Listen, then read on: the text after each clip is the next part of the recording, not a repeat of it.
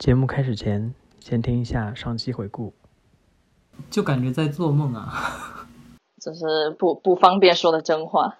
我觉得我的状态就只是做想做的事情，想要什么样子的收入，想要在什么样的公司跟什么样的人共事。因为我特别不喜欢梦想这个说法，给人感觉就是一种带有幻想的，离你比较远的，不是今天而是明天才会发生。你在追求自己的梦想，感觉好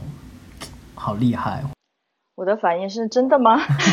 然后，如果你真的想要的话，你也可以去做。如果你还没有去做，就说明你没有那么想要。然后他教育我要现实一点，应该学习像他那样去了解一些金融知识，觉得这样才是真实的人生。金融知识，我觉得哲学会比金融更容易达到这些。就是我觉得这种时候就应该送上一句：“我真羡慕你啊。”我觉得我们有的时候对这个世界真的抱有呃一些确实不切实际的幻想。你不觉得有一种可以跨时空跟你相似的灵魂相遇的那种喜悦感？我觉得这是唯一能战胜孤独的东西。就是让我能感受到快乐的核心是，我能够遇见那个灵魂。选择文化创意，那些若隐若现的自我，寻找着不同的诠释。这里是 Notes 第五点二季，星期七。那你，你，那你觉会觉得，现在这个时代去说梦想这个词汇，会显得太，好像它没有太多的，或者说，哎，我不知道怎么说，我不想太绝对，但是你就是你会觉得，我们现在这个时代，如果要提到梦想这个词的时候，你觉得它现在的作用或者说位置应该是怎么样的？在你的理解里，其实我一。一直以来都有很多朋友完全不谈梦想，也不追求梦想，因为他感兴趣什么东西他也讲不出来，他做的事情有什么意义他也不知道，但是仍然能够活得好好的人，所以我觉得这个世界上人与人的位置和感想都是完全不一样的。如果你问你问我个人梦想的位置在什么地方，我觉得这就是我生活唯唯一的动力。就是我想要做这件事，我想要完成这件事，这基本上是我所有东西的原动力。但是有很多人没有这个东西，也可以生活的很好，所以我没有一个什么判断。我觉得这就是一个开放的话题吧。那你觉得你会怎么会认为自己是成功的？我记得我在啊初中的时候，呃是非常喜欢，没有是非常喜欢看成功学的书籍的。我记得我们那个年代是有一些成功学非常盛行的时候，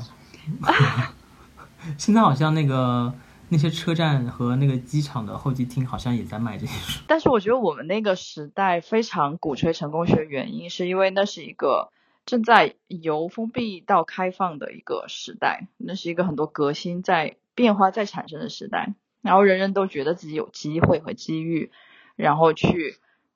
所谓的成功。但是现在我感觉我从这个定义里面毕业了，就是我早就不在乎这个东西了，因为我觉得这个只是外人对于你的一种判断，一种 judge。我可以理解你想要，比如说靠自己的爱好买饭吃，然后买东西去旅行，这些我都可以理解。但是你想要靠创作获得成功，这个所谓的成功，当然你可以自己定义了，每个人也不一样。但我没有这个价值体系。就它不是一个让你觉得你在做这件事情，就像我们刚开始说的，就是所谓目标性的东西。对我，我觉得我从职场这个环境出来过后，就从成功学毕业了。哎，我觉得很有趣的是，我这两天不是在做一些兼职嘛，然后很有趣的是，我这两天做兼职的时候，我那感受非常的恍惚，就是有一种我从来没有想过，我在现在正在做的这件事情，它就单纯是为了。赚一点钱能够让我吃上饭，就是这种感受很明显。因为以前也需要去做一些工作，因为比如说我现在在做的这个兼职，我以前也做过，嗯，但我以前是作为本职工作在做。我可能当时还有一些就是在职场上，比如说我要晋升，我要更快的什么什么那样的想法，我也会去关心，就是我在做的这个公司、这个企业、这个团队等等。但我现在。我这两天的感受就是很恍惚，就是有一种，我好好好好努力的把这个事情做完，然后你就可以得到一笔钱，就是有一种，嗯，好，我不知道，我我我我，嗯，我可能没有整理好我现在的想法，我就是觉得很累，就包括我今天呃昨天刚回来，不是很很累嘛，然后就睡得非常非常的沉。其实我听了觉得好羡慕，我觉得一个人能够 physically exhausted，然后去平静的被被充满了过后，然后平静的去睡个觉，真的非常的奢侈，尤其是对于 遇到一些事情的人来讲，就是听起来就真的表示很羡慕。就你看事情的时候，嗯，你把这个时间轴放在那儿，然后把自己拉远了看，他在你的人生中处于一个什么样子的阶段，然后大概持续多长，我觉得你可以给自己一个预期，这样子你就不会太着急了，就不会想说我该不会这样子 打工一辈子吧？你你在这个过程当中，这两年过程当中有过要去做这样事情的瞬间吗？我不仅是这两年，我觉得自从我从全职的职场退出来过后，我应该说是无时无刻都在这个呃，都在都在这个 struggle 当中，就是我到底应该，就是当你能够做到用你爱好赚你想要的那么多钱之前，在这个过渡过程中，你到底应该怎么选？是重操旧业呢，还是说？做一点适合当下环境所在的东西，其实我知道现在也没有一个很好的答案。除了你刚才有提到的，嗯，就是那种寻找到灵魂的那种高级的快感 之外，哎，我觉得我这个词用的挺好的，奇怪，对，但我觉得好精准。除了这个之外，你觉得支撑你的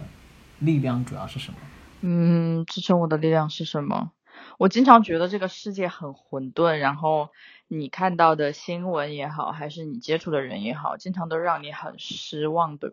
对不对？你有没有感觉到？就是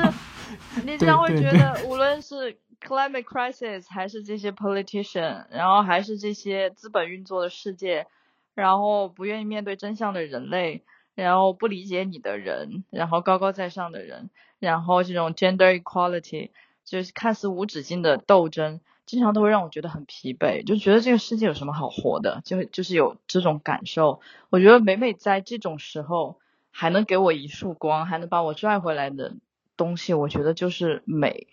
我觉得我真的很喜欢美的东西，无论是我自己做表演，还是读文字，还是写文字，然后或者是做短片、做电影，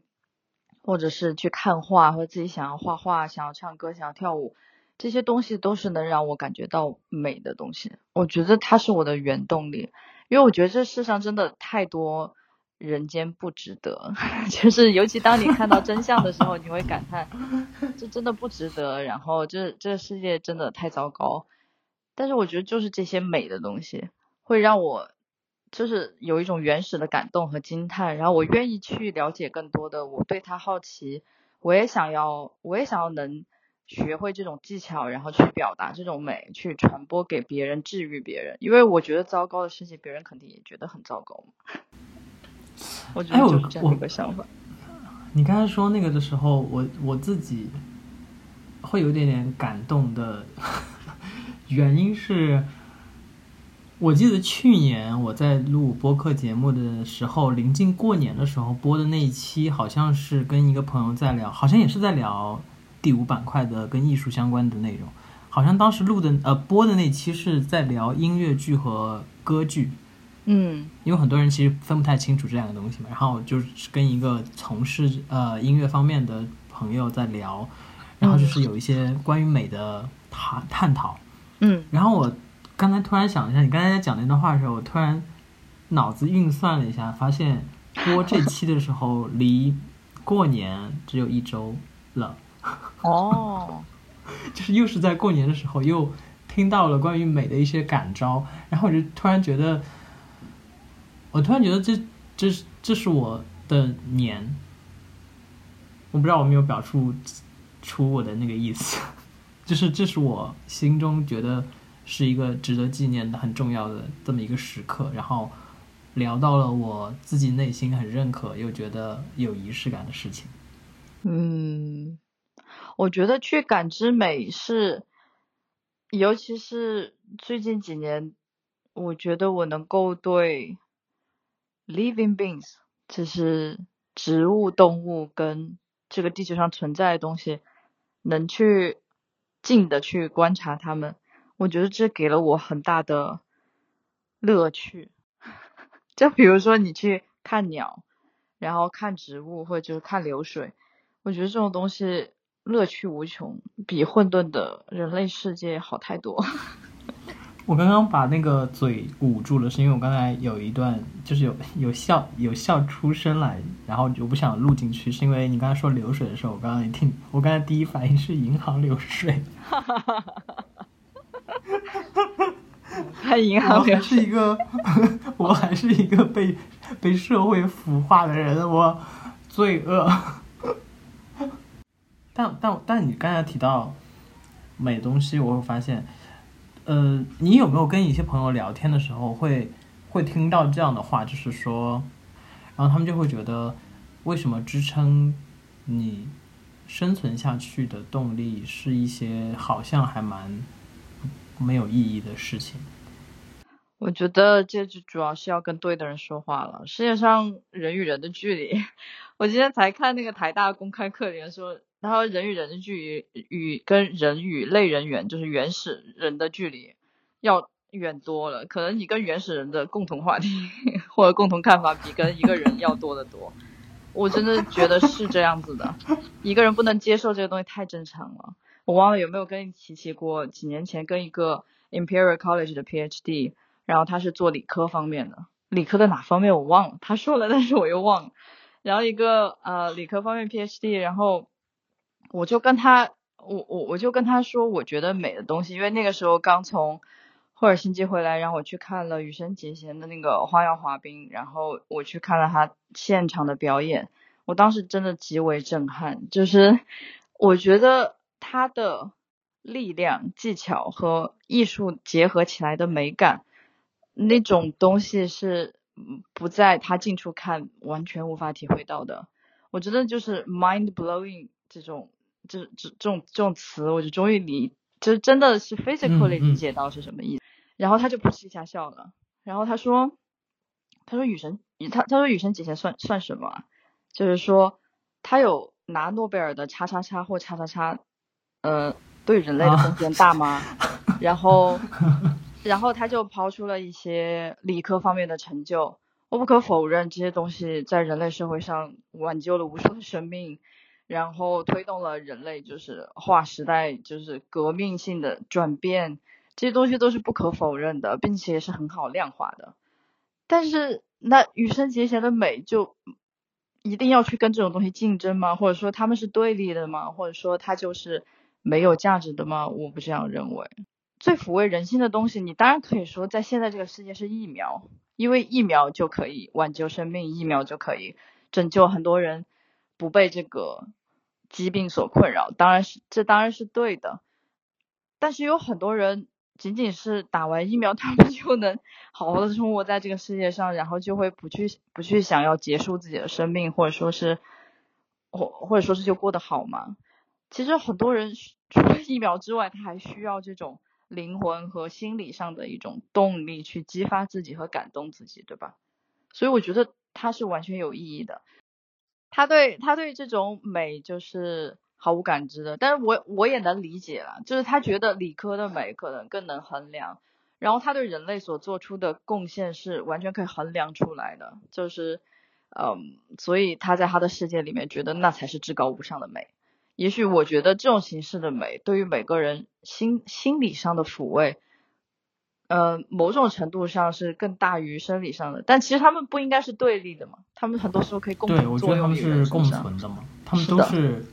都是美，只是说每个人的重点不。因为你刚才讲那个时候，我觉得挺有趣的是，嗯，当有时候跟一些人讨论到为什么我会觉得我在做的事情很重要，我会觉得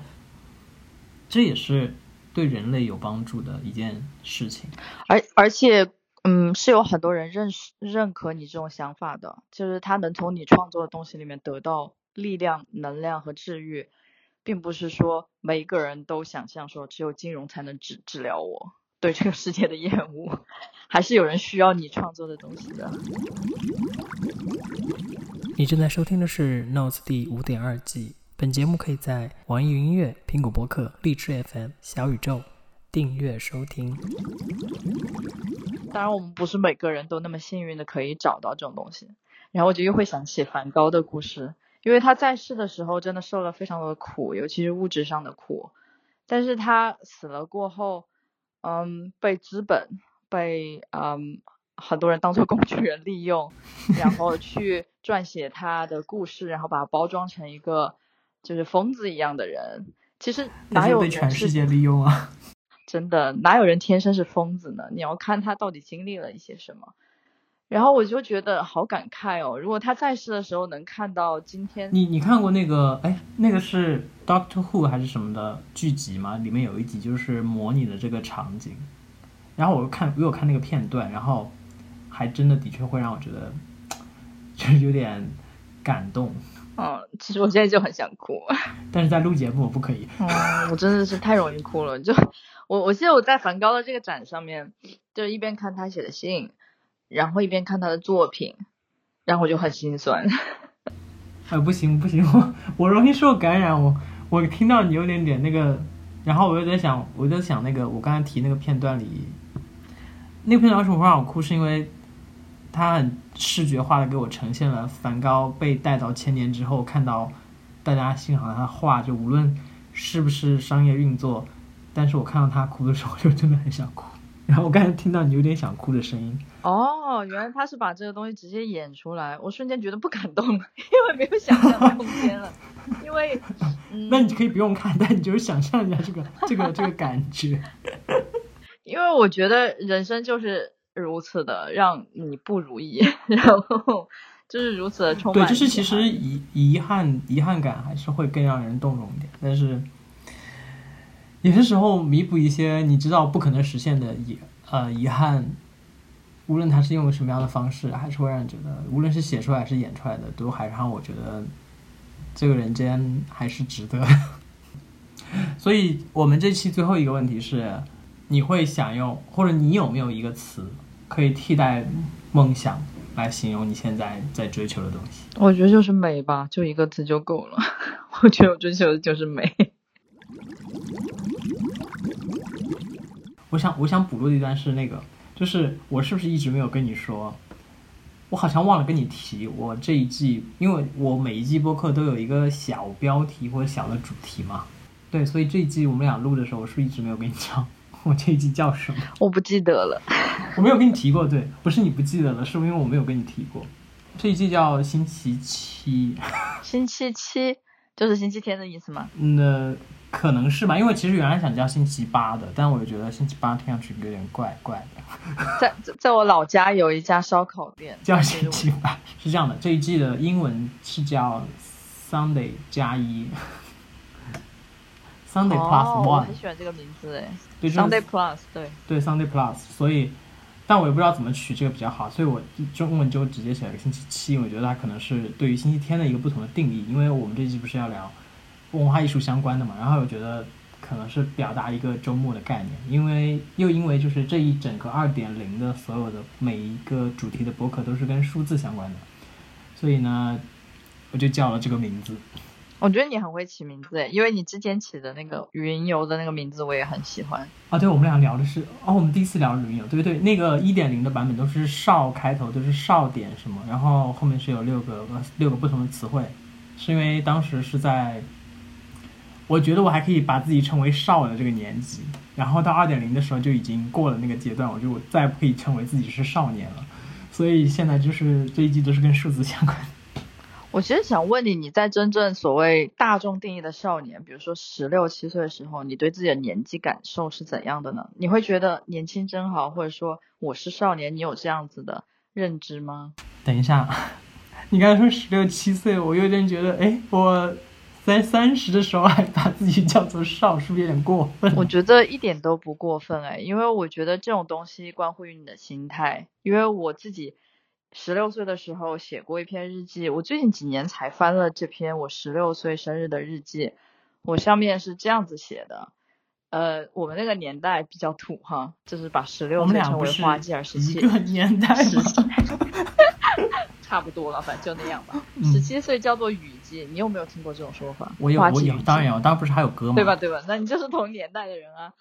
我我记得我在十六岁的生日日记上面写说，我无法接受，就是我的花季已经到来了，就是十六岁这个年纪对于我来说很我很恐惧。我我我就写了，我为什么恐惧这个年纪呢？是因为雨季就是下一年，然后呃十七岁就是雨季了，就是我十六岁的时候就感觉到时光的飞速流逝，然后我的迅速变老，我是在十六岁我就感受到了这种时光的追逐感，以及就是时不我待的这种这种心情。我这种心情每一年这种恐惧都在加大。然后我记得我十九岁的时候，我都无法面对自己要满二十的事实，就是我觉得太可怕了。我怎么可以可能从一个十几岁的 teenager，我明天就要变成大人，要变成成人的那种感觉？然后我十八岁的时候也感受到这种恐惧，因为传统法律意义上说十八岁是成年。然后我当时怕到什么程度呢？我在生日之前，我到处问别人，我说我说怎么办？我说我要成年了。然后他说什什么怎么办？然后然后你要怎样？然后我说我很害怕，我说我说我说我怎么能成年呢？就是就是你明知道这东西你扭转不了，但是你还是不能接受的那种心情，这种心情持续了很多年。然后我每过一年，我从我小时候从来没有认为自己是少年，这样的认知产生在现在。我再回过头去看自己小时候，我会觉得哦，那时候真是真小啊，就是年年年纪真轻，然后想的东西真单纯，然后知道的东西真少，有过这样的感慨。那如果用这种思路下来的话，那人岂不是一辈子都不能称呼自己是少年吗？反正我十六岁我就觉得自己老了，我到底什么时候是少年呢？所以我就觉得这是关乎心态的一个东西。说到这儿，又想给你推荐一本书，哎，我觉得会让你。对，会让你对人生的就是那个，就是少年这两个字，我觉得有有极个别的情况下，你是想用在一个无论他实际年龄多大，但是他的内心和他看问题的清澈的程度，会让你觉得有一种返璞归真、回到最初的感觉。我会把这种人，你称拥拥有少年心态的人去称之为少年。反而有些十几岁就非常思维固化、很老化的人，比如说 我当年十六岁的时候，就是一个觉得老的不行的人，我不会去把这种东西称之为少年。我当年也真的不是这样定义自己的。反正那本书是描述悉达多的故事的，就他怎么从一个俗人，传统意义上的俗人，然后走入了一个发现自我与自己和天地相处的一个过程的。然后它里面有一句话。我忘了，我还记不记得原文？好像说的是 “ever useful, ever weeping”。他说，只要你，呃，就是说你可以一辈子都是少年，或一或者一辈子都年轻，然后一辈子都热泪盈眶，只要你还有这种能力，你就还是少年。我其实有在我六点一季的播客的时候，有一次独白的时候聊到过，为什么我之前用少，然后现在暂时不用少这个原因。嗯，而且其实刚刚回回答你刚刚的问题，就是在我们回到我们花季雨季那个时候，我跟你说，花季雨季是我们中学的时候会订的一本杂志。哦，其实我自己个人感觉，那个时候的我并没有在想少这件事情到底是什么意思，但是我能够感知的是，那个时候我已经开始自我自我觉醒吧。我说的自我觉醒，就是说慢慢去理解我到底是怎样一个人。可能到我三十岁的时候，就是经过十几年，然后我会觉得我更加明确知道自己身上是拥有少的状态的。但是我现在可能暂时不用这个做标题，是因为我的博客需要在解决所谓的少和时代下的一些困惑之后，要有一个别的角度和领域，所以暂时就不用这样的标也。挺好的。嗯感谢收听本期的节目，这里是 Notes 第五点二季。本节目可以在网易云音乐、苹果播客、荔枝 FM、小宇宙订阅收听，每周三更新。我们下周见。